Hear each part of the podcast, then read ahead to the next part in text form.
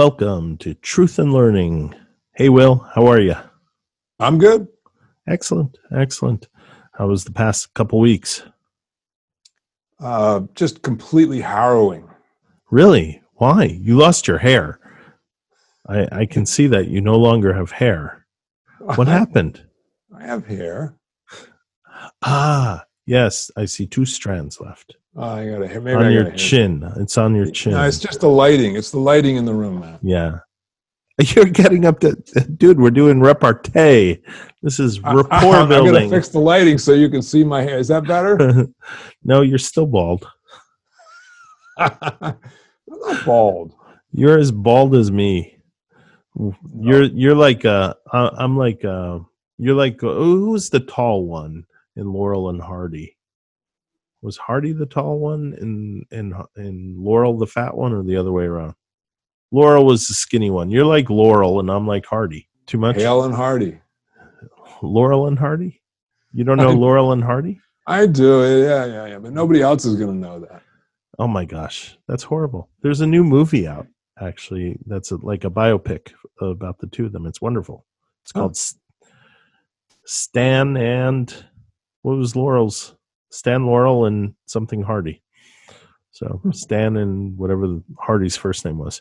Is this like repartee? This we're supposed to have this? Yes, this is like in the handbook for podcasting. You have to do funny repartee. We haven't elevated to the level of funny yet, but over time we're getting there. Okay, so repartee. Yes. So um, not on this episode, but Clark Quinn is going to join us uh, on the next episode, right? Anyway, so uh, Clark Clark was so funny. He's like, "It's about time," and uh, so I wrote him back and said, we, "Well, we we wanted to make sure we were getting better at this before we had you on." And he said, "Oh yeah, good point." He bought that. huh? yeah. so Another lie from the Truth in Learning podcasters. we don't lie. We adapt, overcome, and improvise. Do you know the movie that's from? No. Clint Eastwood, Heartbreak Ridge. Huh. He didn't cheat. He overcame. He adapted. He improvised. One of the greatest movies ever. Do you do impressions? no.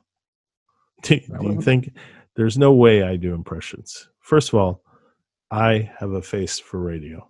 No. I oh. cannot have an No. impression. You got to have a good face to have an impression. Anyway, so usually I tell people what we're going to talk about. This time, why don't you?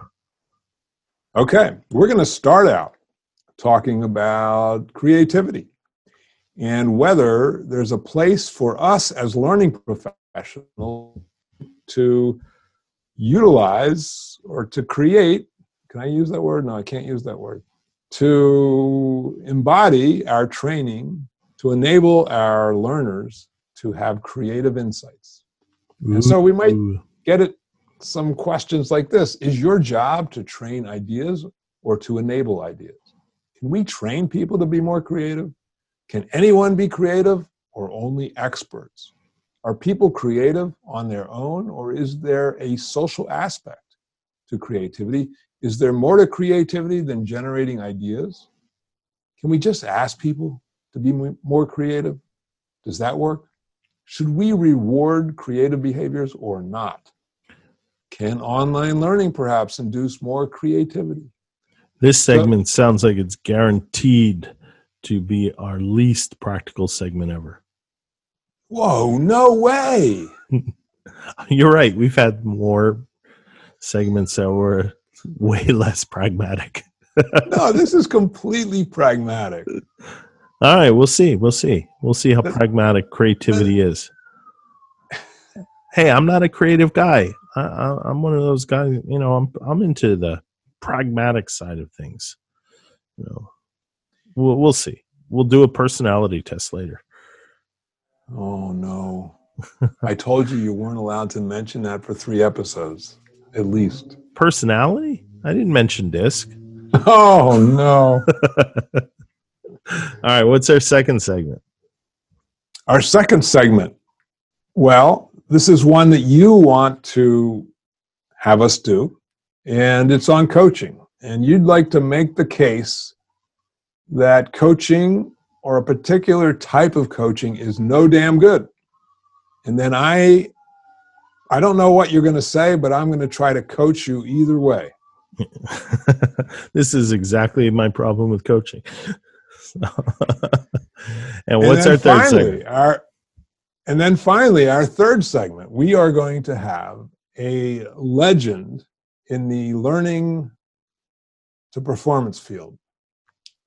Dr. Roger Kaufman is going to join us, and he's going to talk about the concept of mega and about societal uh, results or societal impact.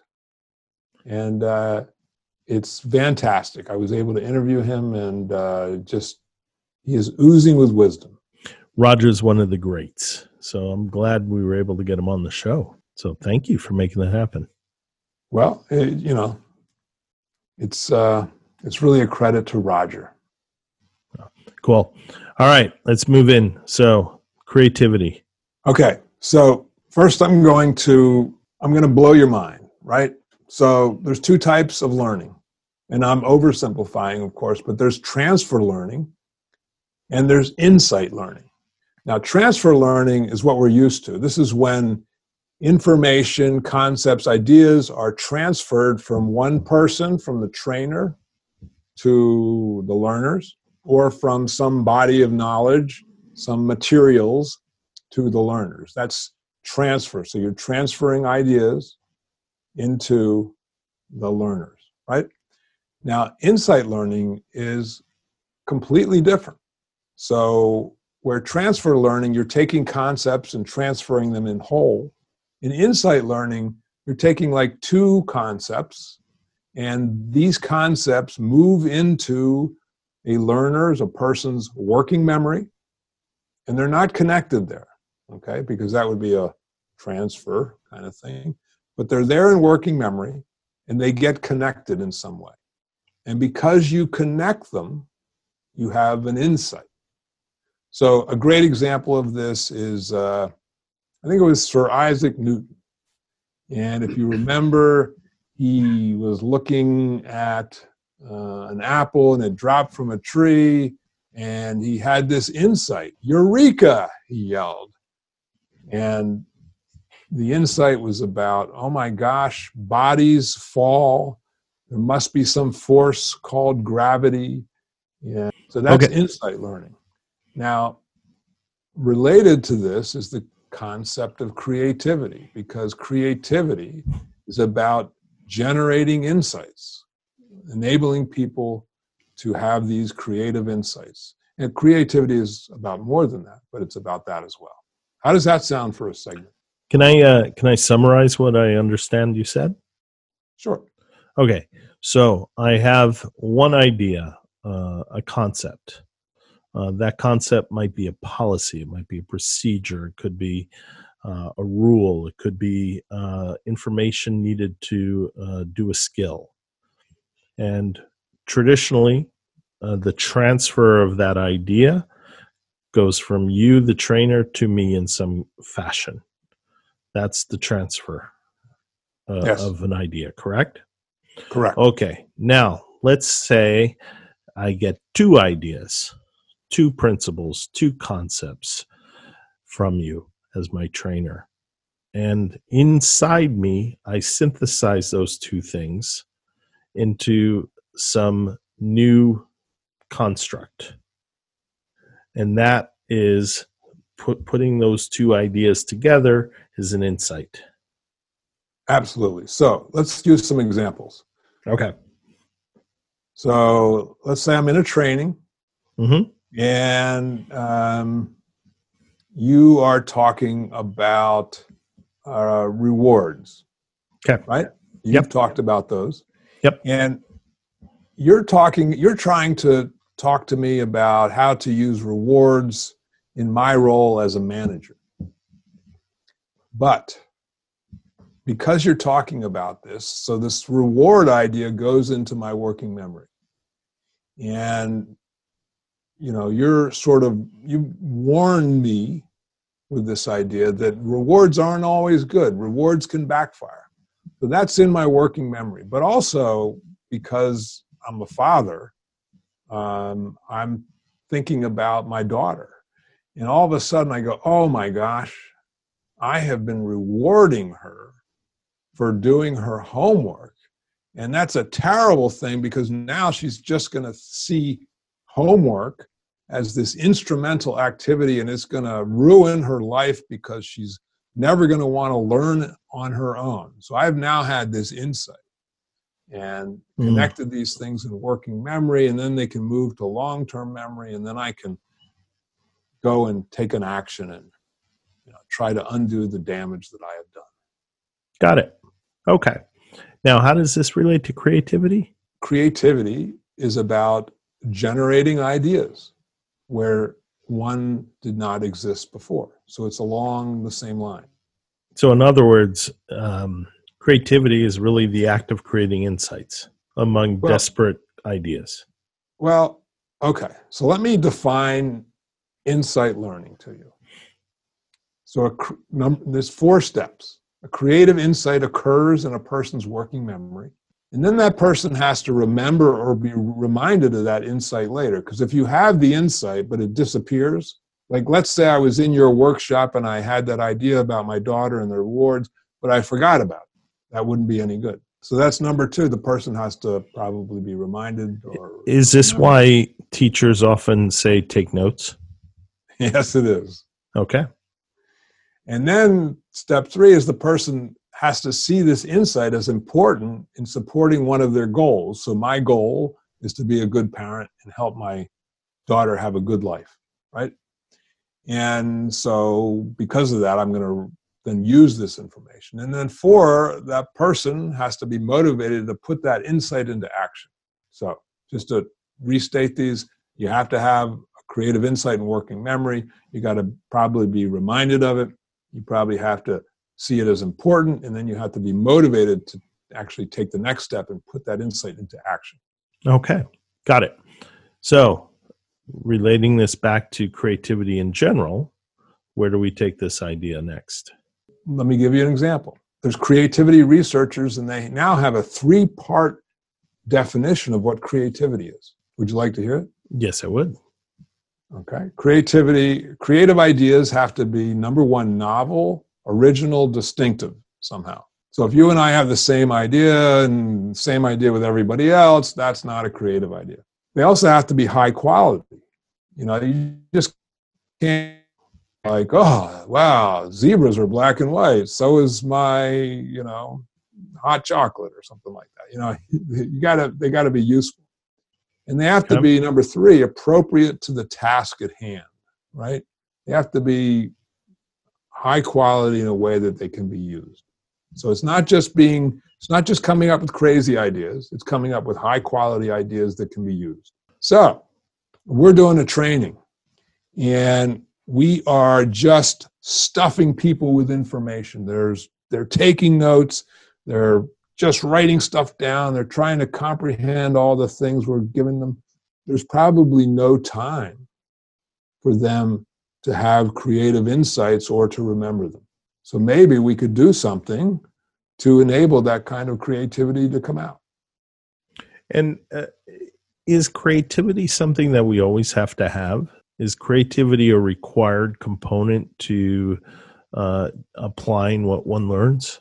No, absolutely not. Creativity is not a requirement, but it is an opportunity for us in the learning field. If you've got two learning architects and one designs to enable people to have a skill and to use it, and the other one does the same thing but also enables people to think creatively about that. The person that's got the more creative inducing learning architect is going to probably do their job and better and that can also open the door to uh, greater applications back on the job. It can open the door toward uh, how people then develop their own folks back on the job if they're in a managerial role.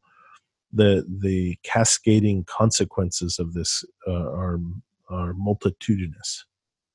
Absolutely. Absolutely. Okay. Before we start recording, you posed a whole bunch of different questions about creativity that I thought were quite intriguing for us to talk about. What was the first one? So, one of the questions is Is it our job to train ideas or to enable ideas? I have no idea. What, what, what's the difference? Well, if you train ideas, you just tell them what it is. If you enable ideas, you allow them to think on their own. Okay, well, I'm going to go with enable ideas because that kind of feels like a no shit Sherlock moment. Okay, great. Is that what you were looking for? That's perfect. Okay. Just play along, Matt. I don't want any creativity here. I'm sorry. I didn't know what you wanted me to say. All right. Can we train? Here's a question number two Can we train people to be more creative? No. Why not? Creativity. So, so first of all, has anyone defined clearly what creativity mechanically means inside the person like what what buttons need to be pushed to be creative and what creativity looks like? How do we measure creativity? That's that's my first tier of of answering this. My second tier is how much of being creative is an ability uh, where you're born with a certain level of capacity to be creative and then you're done versus how much of creativity is a competency whether it's really made up of a whole bunch of different skills and pieces of knowledge and and the cumul- cumulative effect of it all is creative i don't know and so until i have a better answer i'm going to say no it's it, we can't really train people to be more creative until we know more of what we're training Okay. So let me first say I'm going to shoot a hole in the first part of your answer.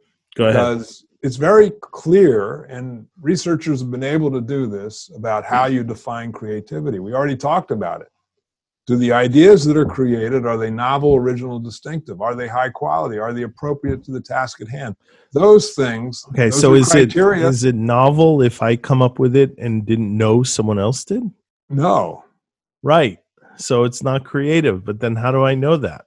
How do you Well, train pe- someone to come up with a novel idea that no one else has? No, but you you said, Matt, you're confusing things. Look, the you said it was you you said we can't define what creativity is, and I'm telling you, these are the criteria, and they're easy to create.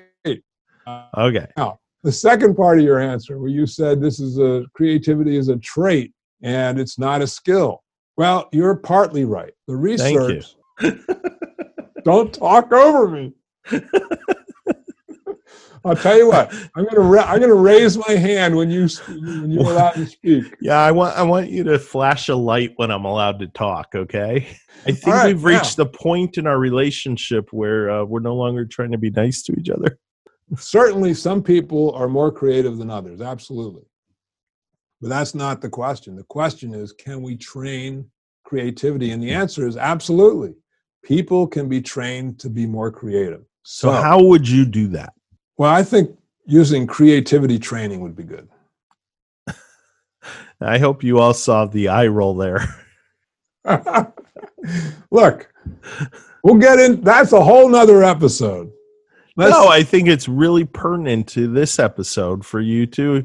If you're Well, saying people can be trained, yeah. how? Well, we're gonna let's get to that at the end. All right. Okay. All right. So, what's the next question? Next question is: Can anyone be creative or only experts? Obviously, you want me to say anyone. Why? Why do you think that?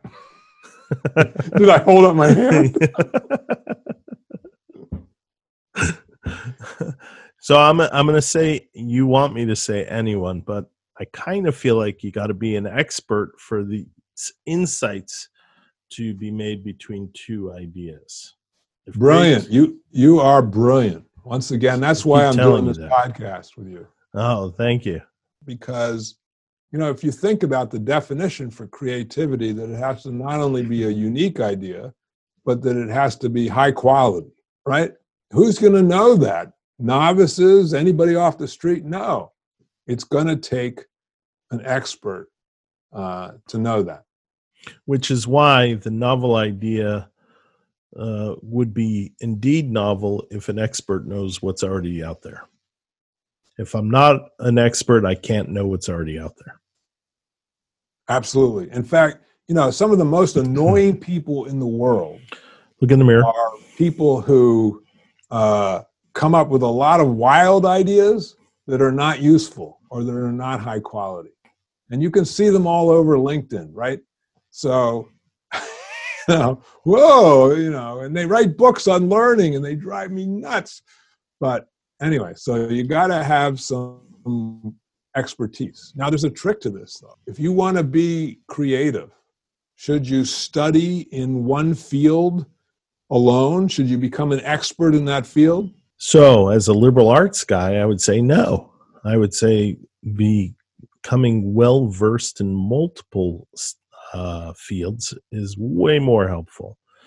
Uh, for example, being an historian who's familiar with cultural studies and uh, uh comparative literature and uh, different languages is going to be way more instructive than if you are only an expert in a specific area of history.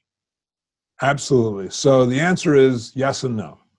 you need to drill down in one area and be an expert in it to be truly creative, but you can't do that as the only thing you do. You also have to go tangentially to fields that are outside of your own field. Okay. All right. Good. What's the next one? I'll get one of these right. You got that one right. Oh, okay. You said yes and no. So I, I said you were brilliant. Uh, that was the previous one. Well, I am brilliant anyway. Was the producer? oh, oh, we, we, we, we, ramped up to 30 people listening in. We can afford a producer now. Hey, that's not true. We have hundreds and hundreds of subscribers now. We do? We do. I'm so glad you go onto our, our dashboard and look. I don't care about that. I do. I know. That's why we get along so well. All right. Um, now, here's a question for you. Well, it's an obvious question. I, I wrote it in a biased way. Are you ready? But at least it was creative. No, it wasn't. Is there more to creativity than generating ideas? Yes. that would be a bad smile sheet question for anyone listening. um, yeah, obviously there is. So you're not, if, if you think about what sort of some of the creative geniuses have had to do, they not only had to come up with a, a novel idea that was high quality and that was relevant, they also had to then do what? They had to persuade other people. They had to persevere to get this thing to work, right? Uh, the Wright brothers. You know, we all think about that famous flight back in what 1903, 1906, somewhere in there. And that first flight was only a few minutes, and it took them uh, another I forget like a couple years to be able to have somebody uh, to have a passenger. And then, I think know, they used their little sister. They did. I think so. That sounds like a seductive detail. I, I, think they did. I think they used their little sister. Um, so it's it's uh, it, you know a lot of taking a creative idea and turning it in, into a lot of taking a creative idea and turning it into an innovation requires perseverance, uh, an iron will. Ah, hold on, hold on, hold on, hold on. This is brilliant. So it's not creativity that's innovative. You have to take what you create and make it into something, and that's the innovation. Absolutely. So, uh, this I want to highlight because too many people, I think, conflate the concept of creativity with innovation. They're not the same thing. I agree. You know, there's another aspect to this is kind of interesting as well. You know, when you come up with a creative idea, when you're in this sort of idea generating phase, there's a bunch of parts to it. One part is coming up with the idea and having the insight and working memory, but another part is accepting the idea. Right? So you have to sort of be an expert in knowing whether the idea is good or not. But then there's this other social aspect to that process. Will other people think I'm completely out of my mind? So a lot of creativity is like having a thick skin and saying the hell with what they think. I know this is a good idea and I'm going to go forward. Velcro. Yeah. The polio vaccine. Uh, how about the the desktop computer? How about sticky notes? Yeah, post it. Well, what well, you're you're so you're telling me that this really weak glue that doesn't hold on to anything is a good idea? Ha! And it doesn't take off paint. Yeah. That's right. All right, let me ask you this. Can we just ask people to be more creative? Does that work? Would you, you know, if you're in a training or let's say you're a manager, um, because one of our jobs as a learning professional is not only to create these formal learning events, but maybe also to support the organization and the organizational learning. So, you want I'm me to give an answer? what's You that? asked the question, but then you answered it. I'm not answering the question. I'm, Oh, I'm- okay. I'm motivating the question. I have an answer. Well, wait. Oh, okay. Can- Go on. You didn't raise your hand. Sorry. If I'm a manager and I want my team to be more creative, can I ask them to be more creative? Will that work, or is that like not really kind of workable? So I'm going to say yes and no. I'm going to say yes that sometimes stipulating a vision and and a vision that no one knows how to get to can create a target that people then can believe is possible and they can find a way. For example, there's a, a very famous activity uh, that trainers have been using for decades. Uh, it's the uh, balancing a whole bunch of roofing nails on one nail. Are you familiar with this? Is that the Duncker problem? I don't know what the Duncker problem refers to. So you take a bunch of roofing nails with big heads on the nail, right? And the idea is that you can balance about 30 of them on top of the head of one nail. And if you Oh. tell people, if you tell people, uh, how many do you think you can do? And you don't give them the possibility of 30, then they'll come up with two. They'll, they'll predict that they can do maybe three. Someone in the room might be gutsy and say four or five, but you don't get much higher than that in terms of their prediction on what they're capable of doing. But then if you say, I can do 30, or if you go on the internet and get one person to look, they'll find that 30 or 40 are possible. And they tell everyone in the room. And now all of a sudden people start coming up with ways. They find a way. They come up with something innovative, creative that hadn't been thought of in the room yet. Uh, to be able to do it because it grounded a vision that was possible. Okay, so this is really you're really encouraging sort of stretch goals or to to to work beyond where you were. And, and Yeah. I think that's that's important. But I think there's another aspect to it as well. What's that? And that? is creativity is sometimes an uncomfortable thing. And so when we ask people to be creative, we're giving them permission to be a little bit more wild, a little bit more outside the box, a little bit more out of the ordinary. That sounds good. All right, let's do one more and then wrap it up. Move on to our next segment. Give me one last one. Okay, well, this one is right in your ballpark. Should we reward creative behaviors or not? Yes and no. If we want the creative behavior once, then reward all you want. If you have no expectation for creativity after that, go right ahead.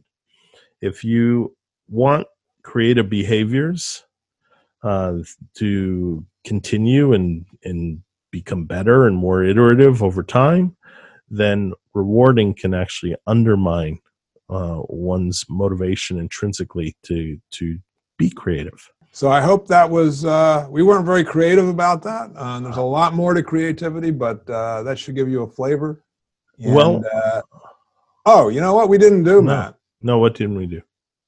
We have to give people ideas for how to support other people in creativity. Okay, all right, all right. I have one idea. Okay, great. Number one, use activities that force people to quickly brainstorm and come up with ideas that solve problems and and uh, brainstorm ways to create new products, whatever the context is. But use different types of activities. Don't just say, "Okay, folks, come up with an idea now. Talk." Use activities that structure a process for for brainstorming and trying to come up with creative ideas. Great. So here's another one. Uh, fatigue will impair working memory capacity. So we want to make sure that our learners, if we're going to send them into this activity, that they're not fatigued beforehand or any activity. Okay, good. Uh, another one is I know it's a cliche, but when people throw out ideas, you can undermine creativity by saying, oh, that's stupid or that won't work, or rolling your eyes, even if you don't physically say it. Uh, just the the body language indicating your disapproval, your judgment of someone's idea can undermine the creative moment. Great. Another thing to do is to be goal focused. When people have goals to achieve something, then they're more likely to be creative around that goal achievement. The idea of impossibility can undermine creativity. If I think it is impossible, I'm not going to feel capable of doing it. However, if you can authentically, authentically is very important, sincerely share that this is possible, we just don't know how yet, then that can open the doors to a more creative environment. That's a good one. Uh, we already we we've already seen how fear of embarrassment can make people less creative. So we need to create a very safe space in our trainings or in our learning opportunities uh, to allow them to feel free to be wild and come up with those ideas. I find if you threaten people and tell them they're going to lose their job if they're not going to be creative, works really well too. I'm kidding. Just that once. was just just once. That's right, just once. No, no, no. no I'm kidding. Yeah, I just was building off of uh, Will's safety notion. So, I mean, and there's lots of things you can do, right? Um, you can do some weird if you want people to be creative you do some weird stuff beforehand and it just sort of frees people up uh, if you're going to do brainstorming have people brainstorm alone not with each other now maybe at least first get them to brainstorm alone and then maybe they can brainstorm together. Bring in diverse perspectives. Have people uh, read something that's sort of off topic a little bit tangential uh, maybe have different people read different things you know bring different perspectives to the to the work together. Um, you know there's just there's so many things this area of creativity goes really far. Um, you know one of the things that i've encouraged people to do in my presentation science workshop is to think about not just doing transfer learning but doing this insight learning as well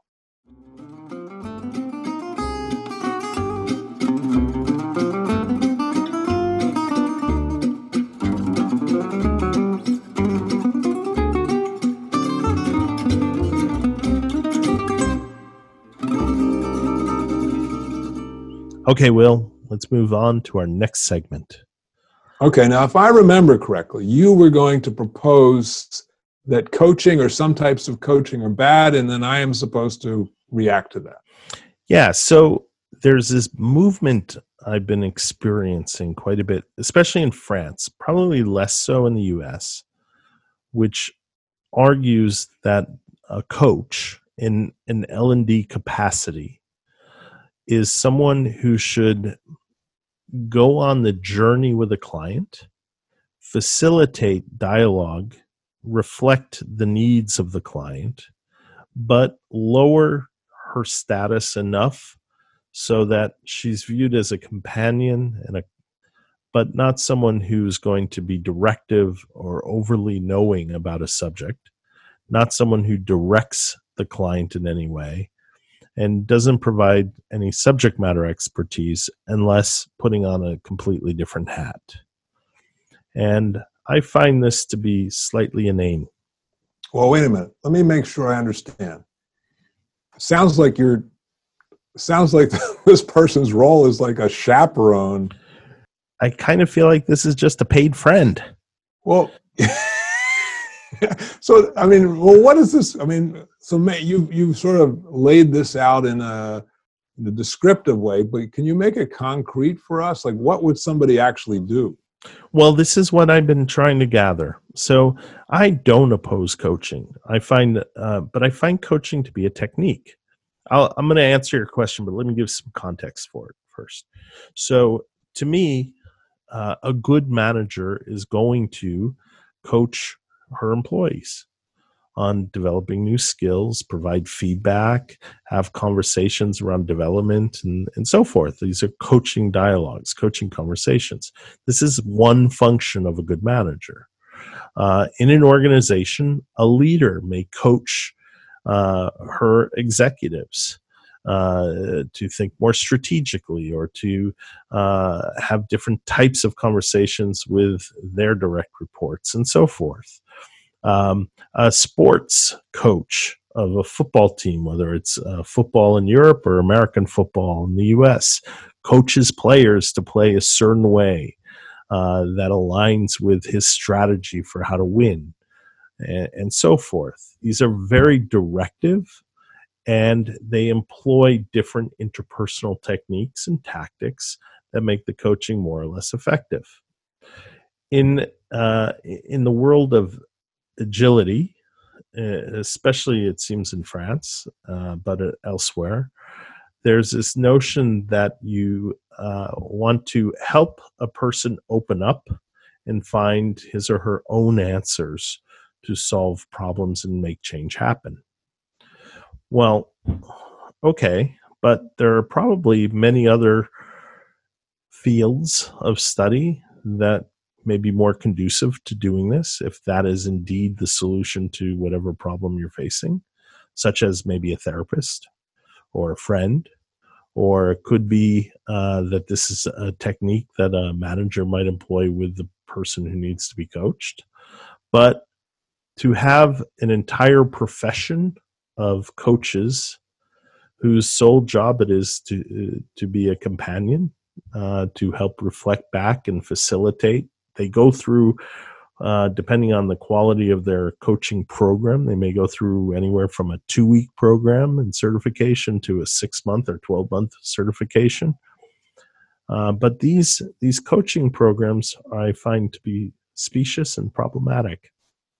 Hmm. Uh, uh, I did some high level searching to look at efficacy studies on coaching. And well, I, I, haven't been very successful at finding coaching to be effective when defined this way because I haven't found any studies that even looked at it. Well, what is the name? What's the label given to this type of coaching? Hey, well, I'm having trouble with that as well. I'm having trouble when I keep asking the question, what do these coaches do that would make me want to pay for them? And who are these coaches and what is their role and how do I find one? They tend to all have the, the word agile in front of them. So they are agile coaches or they are, I, I mean, life coaches I've seen. This, this feels, it harkens back to me to the life coaching uh, industry. But um, I want to distinguish this greatly from what has traditionally been called performance coaching or business consulting and services like that that I find are greatly useful and have found to be highly effective. Well, I I I don't know enough to really, you know, go Can one I drop the mic another. now. No, I can't drop the mic now. No. Okay, sorry, go on. You got to stop talking over me, man. I'm going to raise my hand now and you can talk, okay? I'll raise my hand too. just so you know, people, I just raised my finger, a middle one. So it was his uh, middle thumb. thumbs up. Good job, Matt. Um, this is the episode where we started to lose listeners. Do, do you remember when? Um, you remember on Seinfeld when? Uh, what was the female character's name? Elaine. She does. She did. What's her name? Elaine. Elaine. Remember when she did the dance? That's what I'm imagining. Yeah. So, our podcast is a very visual medium. But anyway, look. Here's the thing. I'm I'm not sure I know enough to like, uh, you know, coach you on this, but I'm kind of I'm a little concerned that we don't have any evidence either way. I mean, because I could imagine that sometimes being more directive is a better thing, and other times uh, being less directive is a better thing, depending on the skills you want to learn, or you know, the person, or all, all kinds of things. So Can I can I uh, wait, can I I'm just- clarify one thing though? Okay. So I'm not saying that one shouldn't be non-directive ever. I'm saying you shouldn't go in always as not directive. Being non-directive is highly useful in certain contexts and in certain relationships. It Matt- depends on your goal. Matt, Hmm. what makes you say that? I feel like I'm being coached now, folks. Right now, Will has tilted his head a little to the left. now he's got that beautiful smile of his with the pearly yellow teeth. Yellow. anyway, what makes me say that is uh, in terms of what? What, what do you clarify? I just, I think, I think you're, I, I think you're jumping to conclusions. I'm a little worried. I mean, I agree with you that you know you shouldn't have one kind of uh, approach. All right, so I agree with you there, but I'm not sure that you have enough evidence really to completely dismiss this methodology. Now, I do agree. If there's no evidence for it, then we should be skeptical. We should be skeptical. Yeah, I'm I'm having trouble uh, finding evidence, and when I pose the question, it becomes a tautological conversation. So I'm I'm becoming more and more skeptical myself as we go, which is why I'm raising the topic here. So show me the data. Anyone, not not Will necessarily. Although I'd love to see Will do one of his meta analyses on the impact of coaching. Will, this is a challenge. Well, uh, we But- somebody can start a Kickstarter campaign, and if you get up to like ten thousand dollars, I'll do it. Okay, I'll start it tomorrow. Anyway, No, but I think we should ask. I think you're going in the right direction. yeah, I want proof. ask- I think we ought to ask our listeners what they think. Have you heard of this kind of coaching? Is there a name for it? What evidence is there? Are you skeptical too, or is Matt the only one? And if you don't have evidence, why are we engaging in it? Okay. That's all I'm saying.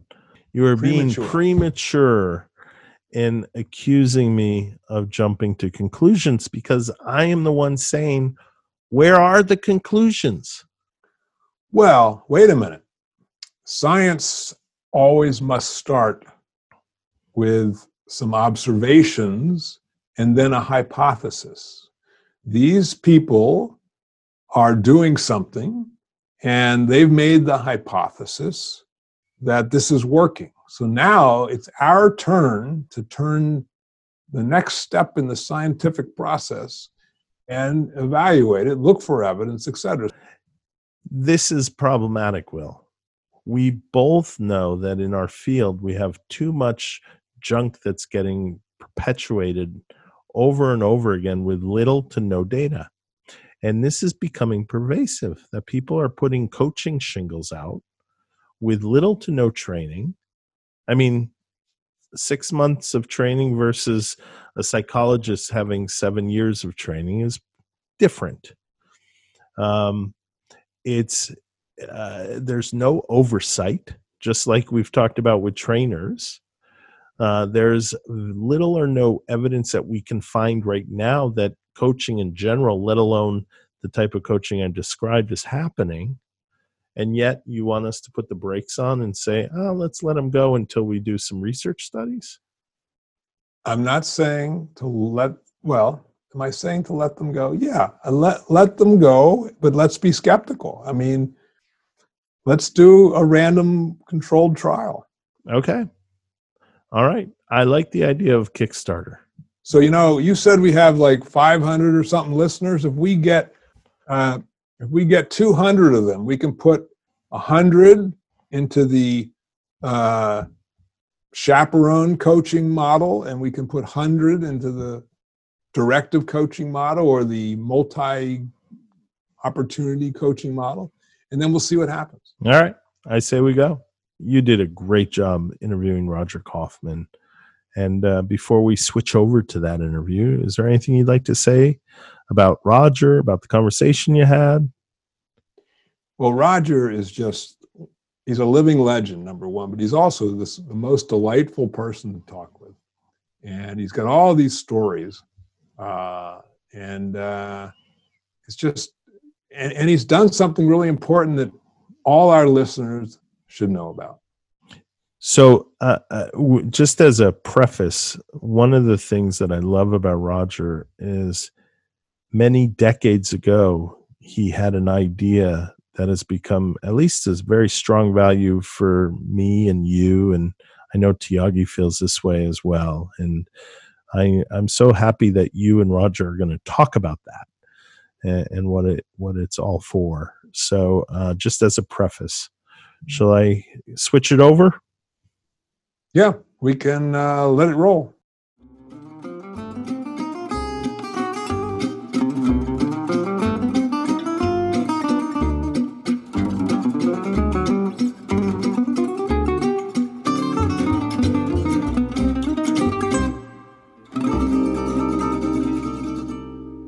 So, Roger, I am delighted to be able to interview you. I went to your website, megaplanning.com, and your resume is there, and it's like 52 pages long or something. I'm kidding a little bit, but uh, you are professor emeritus from Florida State University.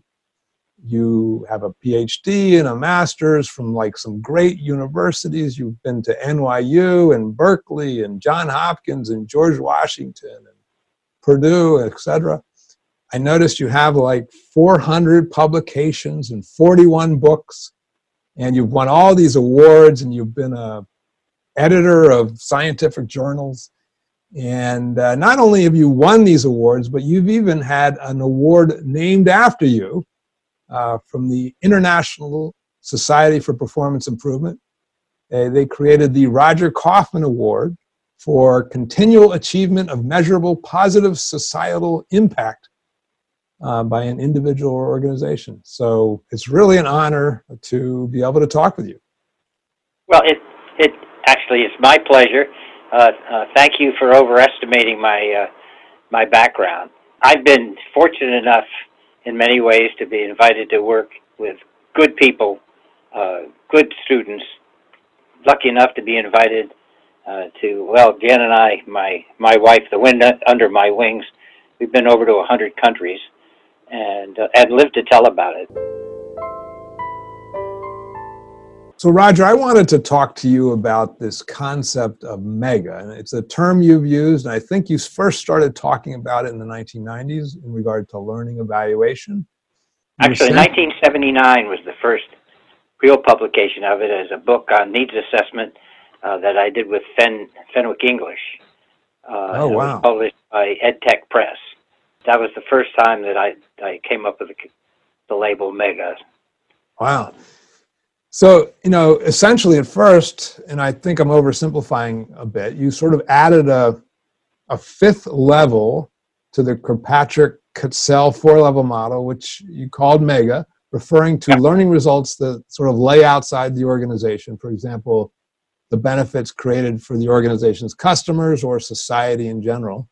And, and then later, uh, just a few years ago, you wrote a book for managers titled "The Manager's Pocket Guide to Mega Thinking and Planning." Yep. And there's I saw your resume on it. Mega is listed many, many times. You're known for it. I think it's a really important concept. It, Thank you. Know, you. particularly your emphasis on societal uh, benefits or results or goals for improving uh, what we do in terms of how we influence society. So I wanted to talk to you about it. Okay. Um, the uh, I, actually, it's been a bumpy road. Uh, and, well, as you you've learned when you started getting into the uh, the LTEM, you know, uh, not everybody loves something different. And, That's for sure. And uh, the and a lot of you get a lot of attacks with people who are uh, unencumbered with facts and reality, actually a very famous guy in our field who publicly said it, said, "Well, Roger, Smega is a bridge too far. People in the field will not be able to cross it or want to."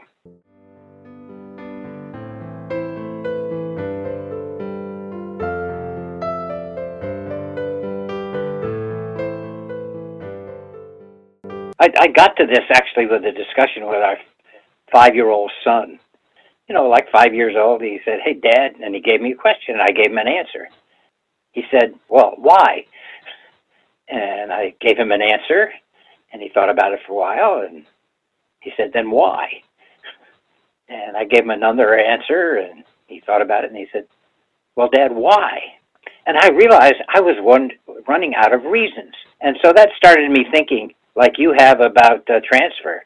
Uh, you know, why do we do these things? You know, if we training is the solution, what's the problem? And so it occurred to me that well, there's another level of why, and it got me to ask the question well, if your organization is the solution, what's the problem? I love that question. I want to ask you about that. Okay, and, and, and then it dawned on me that, well, you know, everything we use, do, produce, and deliver uh, it either adds value to society or subtracts value. And in fact, that phrase came from Dale Brethower when he was teaching with us in the program we had to the Sonora Institute of Technology. And he said that in his uh, 2006 book in our six pack series is that either you're adding value to society or, or subtracting it. Uh, because that's why we're all here. It's, you know, and so, so that's, that's where the mega concept came from. And that's what I've been pursuing. Uh, and uh, the recent work that I've been doing with, uh starting off with Mariano Bernardez and a team in, uh, in Colón for the president of Panama, uh, we're applying this now. We've got records now on six different places. Uh, the most uh, recent is what uh, Mariano Bernardez is doing with uh, Barrio 31, uh, a, a slum neighborhood in, in Buenos Aires, by applying Mega and finding out that you can actually transform a, a, a community where people are actually working, making money, and find out they can do uh, better at that than generally stealing.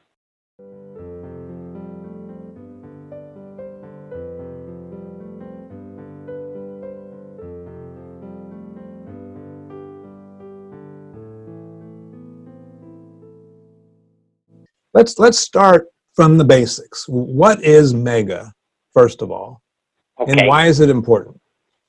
Okay, in the simplest form, uh, it's let's creating together the kind of world we want for tomorrow's child. And you know, you ask people, you know, what kind of world do you want for yourself? And they'll tell you, you know, I want honest politicians, I want teachers that are certified, and uh, you know, all kinds of things. Come to call it mother's rule because this is the kind of world mothers want for their kids.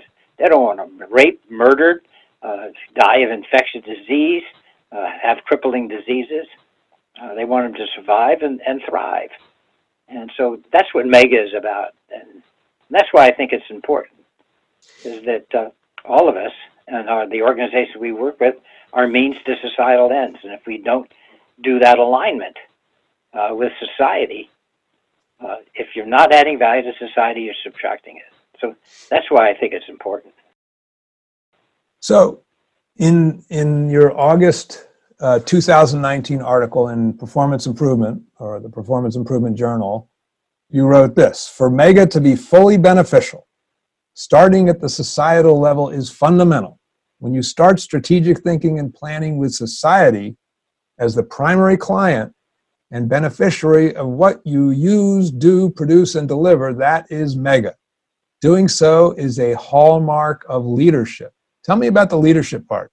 I think leadership is just simply Uh, uh, defining together where we were he- where we're headed, why we want to get there, and how we know when we've arrived, and enrolling and enlisting people in the organization to a that's where we want to go, and we want to go together, and then leaders help people define their individual competencies and skills and abilities to contribute to that individually and then so it goes together so it forms a system which ultimately has value added to external clients and society.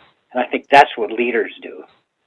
Well i used to be a leadership trainer. I used to run a leadership development product line and i, I kind of like uh, sort of management development.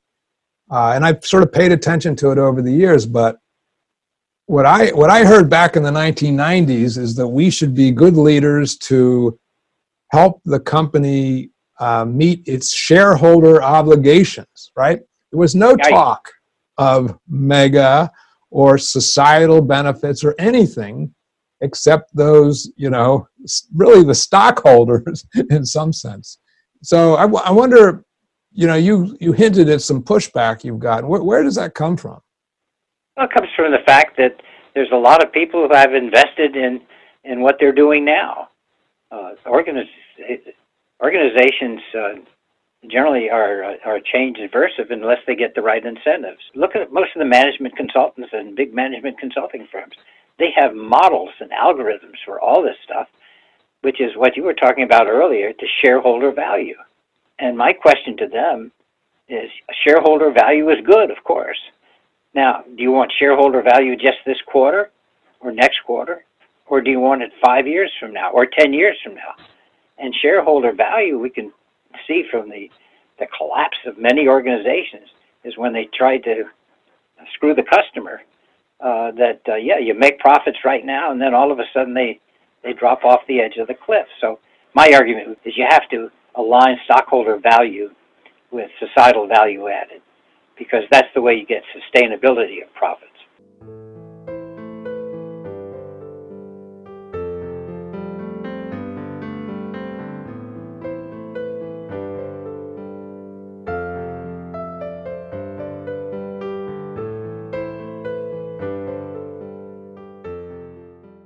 Roger, you wrote this book for managers. Yep.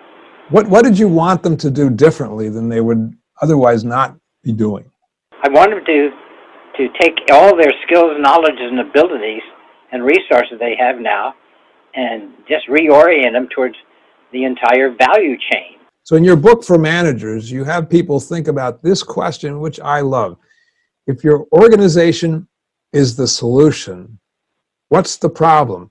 Now, I read that and I like started thinking, I go, oh my gosh, that is so deep. I started thinking about organizations that are well known for not doing such great things these days. I was thinking about Facebook. So, Facebook started uh, as a solution to the problem of people getting together, right? Yeah, But dating now- and What? attract, finding uh, sexy, sexist, uh, uh, good-looking women. Yeah. Well, that was yeah, that was even earlier back in the Harvard days, but but but now it seems that the problem it's trying to solve is uh, to support advertisers and uh, to collect data for that. Because of that, it's sort of you know it's hurting democracy. It's you know allowing ads on it that are untrue. uh, It's sh- sharing people's political data. influence, political bias. Also, the uh, Zuckerberg can build a huge place in Hawaii with a huge wall around it. By the way, I didn't know about that. I, I just love that question. You have any reflections on that? You know, if your organization is the solution, what's the problem? that that's the ultimate why question. You know, why are you in business? Uh, it's if you if it's just for making profits, uh, then you might be uh, subtracting value from society, and ultimately you'll get punished for that. And I think now, you know, on both sides of the aisle, there's people who are saying, "Wait a minute, Facebook is more powerful than we are," and so they're going to start uh, uh, limiting them.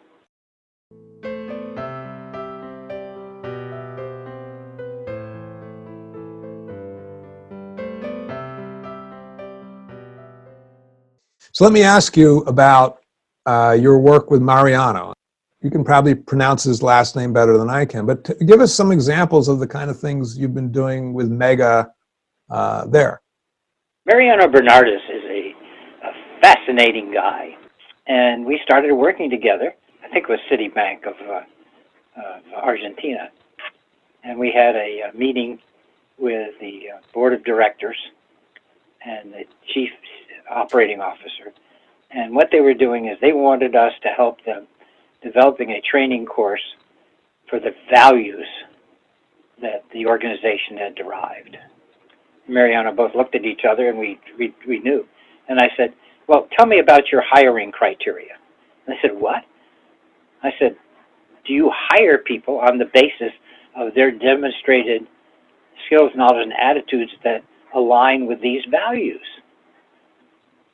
And they said, we didn't think of that. And I said, I said, well, maybe if you just hire and then reinforce on the basis of these values, you don't have to go through a training program.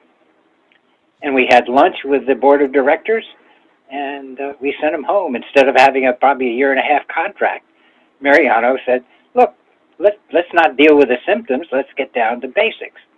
And Mariano and I uh, started working together. Then he had a client, uh, which was the largest uh, petroleum company in Argentina, and um, it was his project.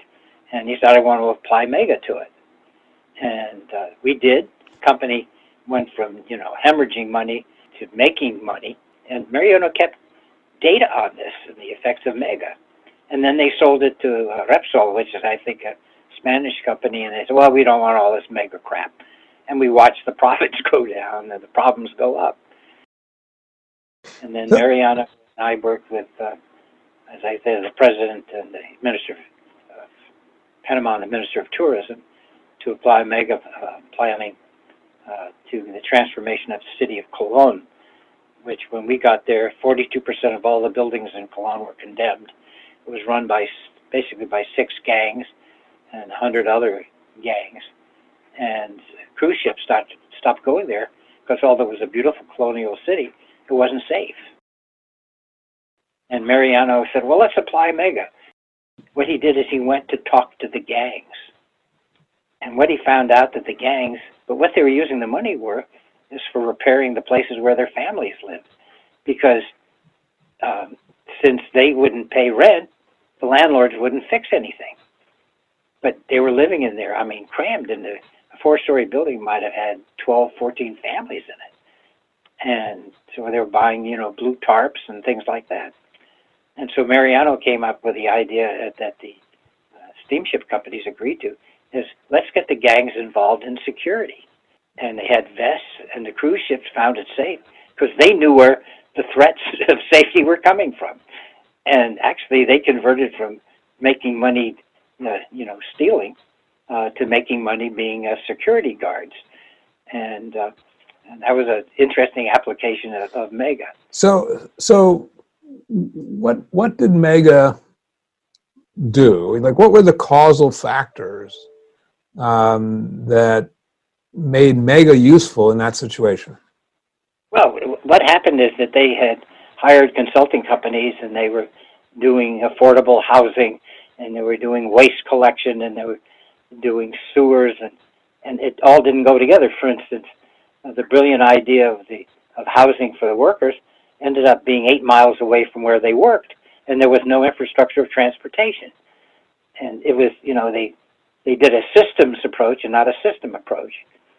So uh, when we got there, we said, look, this whole thing is about the survival and self-sufficiency of everybody there, including the organizations, including the citizens of that town. Now, how do we get this thing to work together? And we actually ah. did an assessment, and we got people. They prioritized the gaps between current results and the, their desired results, so they could see where budget was being spent. And they actually got very, very committed to it and we got people to say, "Hey, yeah, you know, uh, in, in code, this is the kind of place we want for our children." So, so, so I want to drill down here. So, so what Mega did, it seems, I'm an outsider on this, but what, what it seems to me that Mega did was to it, it, allowed you to look at the societal benefits and then that focused on the rewards and the whole structure and how it all fit together. Whereas other people before the mega part of it they were looking at the little parts and they weren't they didn't have a big picture. They weren't focusing on this one big vision of where they right. were aiming.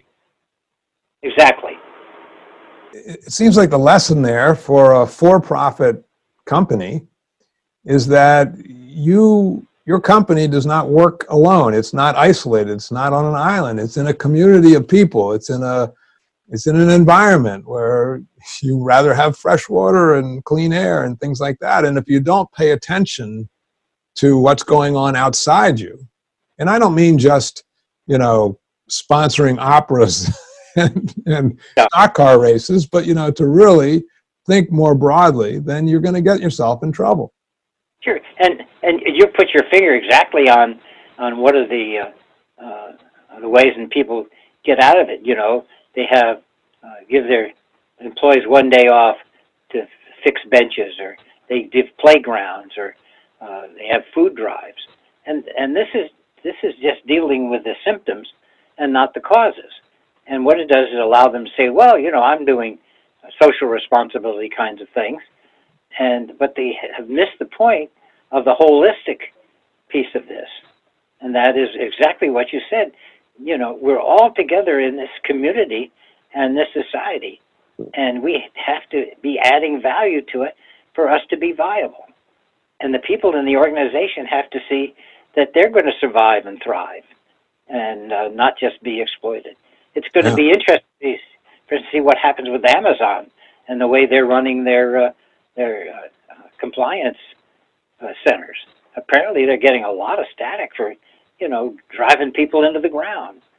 And how long can you keep that up? And the answer is, uh, I think, not very long. Uh, yeah, their uh, their injury rate is like double the industry average, apparently. That's another story. Great, but um, uh, uh, you know what? I would love to hear your thoughts on. Maybe you could write an article about this. Is how can Mega help democracies around the world right now, which seem to be collapsing under the weight of all kind of problems?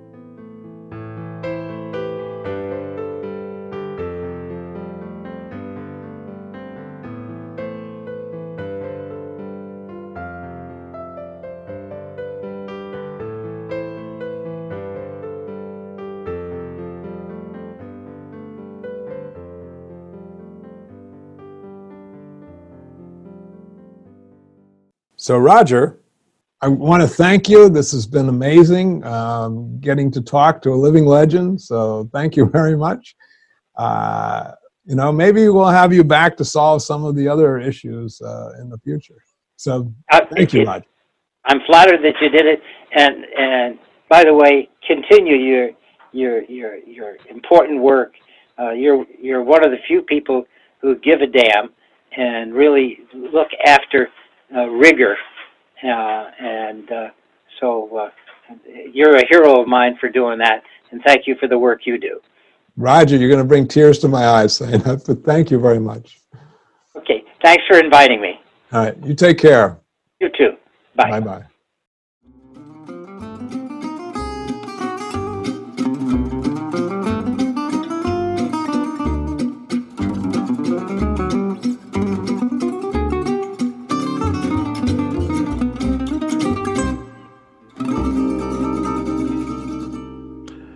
Gosh, Will, that was just great.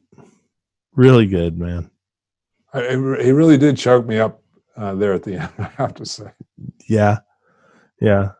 Well, you know, Will, I, we tease each other, and and I know I do annoy you most days, but uh, I feel the same way about you. Oh. Uh, you know, it's so wonderful that we're recording this on a Friday afternoon. Um, so thank you. Well, what's nice is I love seeing how many times I can get you to turn bright red on the video. So, and that's number seven. well, so, you know, it's it, it, it is interesting. You know, this idea that we should focus not just on business results but also societal impact is it's transformative. It changes everything. And uh, you know, his argument, I think, is that if a business wants to be successful, it has to think beyond its own boundaries to the community and the situations and the people, the, all the stakeholders that intersect with it. And uh, I think that's a very formidable argument. You know, there are a lot of companies that are are talking about sustainability uh, and originally, sustainability was about going green, but now people are talking about sustainability in the in the sense of how do you better the community around you? How do you better the world?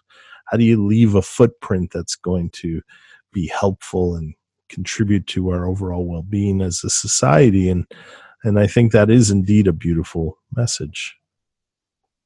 Yeah, you know, one other thing that's happened, it just happened this summer uh, was all these business leaders got together and they basically came out with a statement and saying the thing we used to do to focus only on business results was wrong it was unethical and that leaders and organizations should not do that. It's not good for the bottom line and it's not good for the country the world etc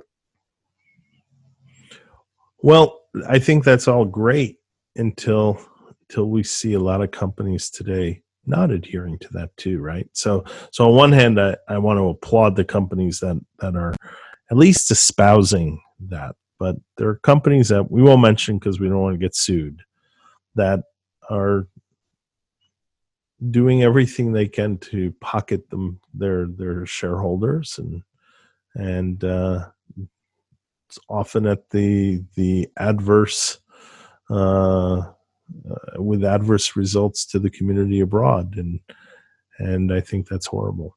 And so I think this is one of the reasons why Roger ah, is Roger a legend because of this, or is Roger Roger's a legend for many things, and, right? And he is right, and so this is the thing you and you and I love to talk about. But um, and so I'm so glad you talked to him about it. But Roger Roger's done so many great things that this is just one of them.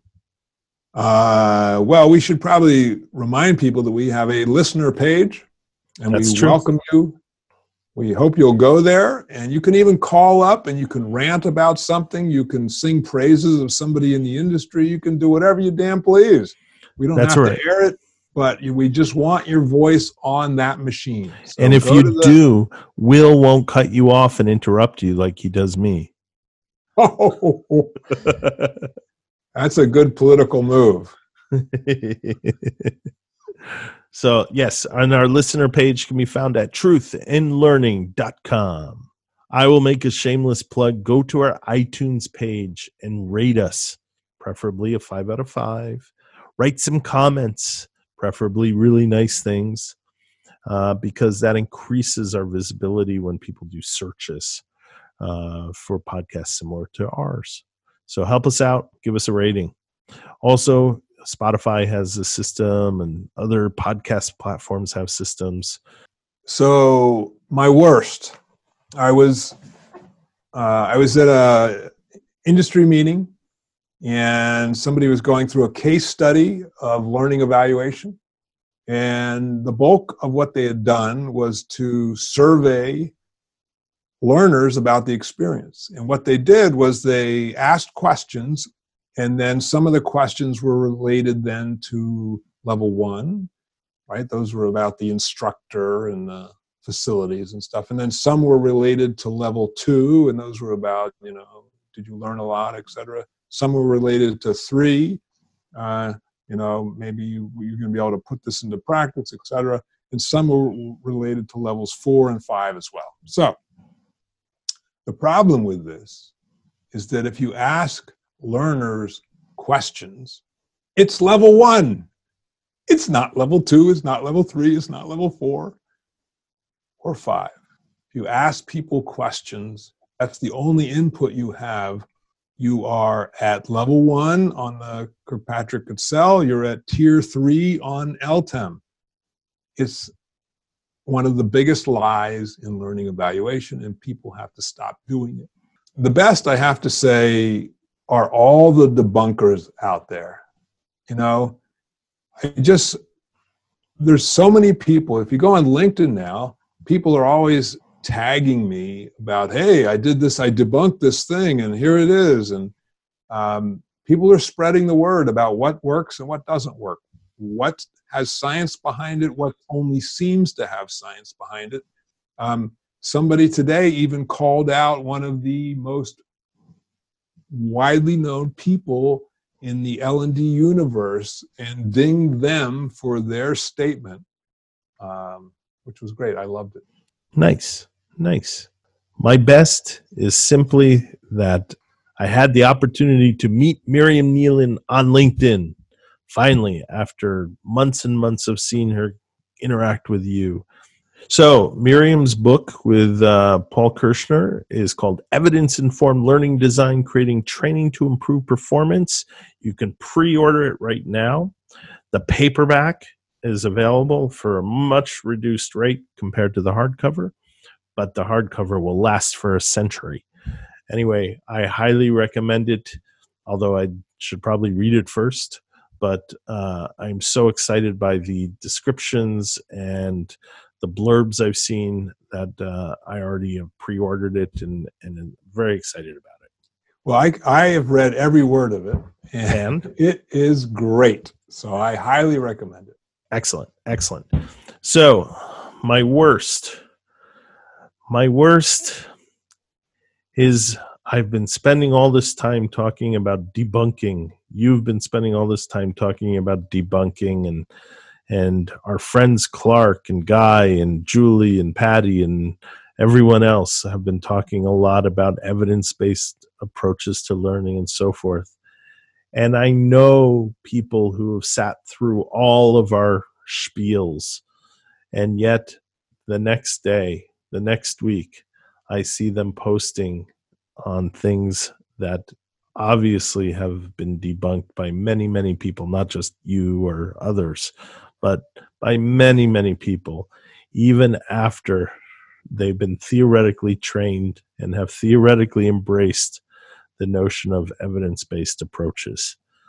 I'm not here to call out their names or, or, or, or nail them for it, but I just, it's depressing that people will speak the praises of evidence based learning and evidence based models and the need for evidence. And then very next day, post something, share something with a client, do something for a client that is in direct opposition to that. You know, nobody's perfect, right? You know, I mean, I mean. all right, all right. I know, I know, you know. Wow, I don't attack gotta your separate- I don't attack your worst. I So- know you've got to separate the art from the artist. No, no, no. so anyway, folks, I, I want to fully disclose that Will and I are going into couples counseling. Well, we would, we would go into couples counseling, but we can't afford it. All right. And that concludes this episode of The Learning Empire. Oh, wait. Truth in Learning.